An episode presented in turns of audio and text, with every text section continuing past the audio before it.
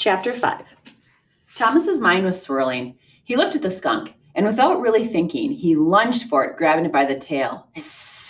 It reared around, snapping its little jaws.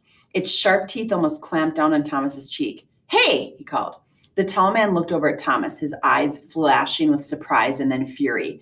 And then, with all his might, Thomas hurled the skunk toward the men. Thud! It landed right in front of the one of the horses. There was a split second of silence, and then an explosion of noise. Screeching horses, shouting men, the shriek of the skunk. Stay down, he whispered to Birdie. But Thomas only kneeled, watching the scene of panic.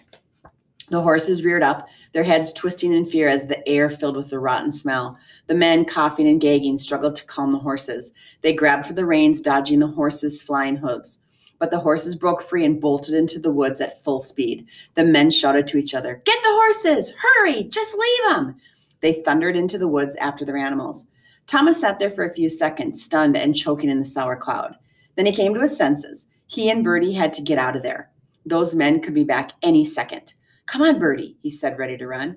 But then voices rang out in the distance. More soldiers. More soldiers. Corporal Green, a voice boomed. Green, where are you? A group of five blue soldiers hurried over, led by a man with a thick silver beard. They huddled around the injured man.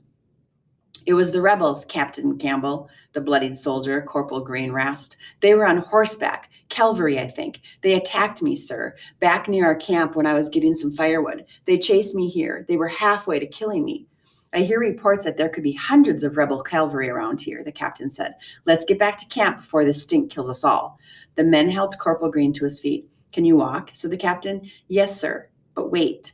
The corporal turned and looked over to where Thomas and Birdie were hiding. Thomas huddled against the fallen tree, his heart pounding. But suddenly, six, six sets of curious eyes were looking down at Thomas and Birdie. Birdie smiled at them, and Thomas saw their eyes soften. And then Corporal Green held out his hand to Thomas. I'm Henry, he said, shaking Thomas's hand.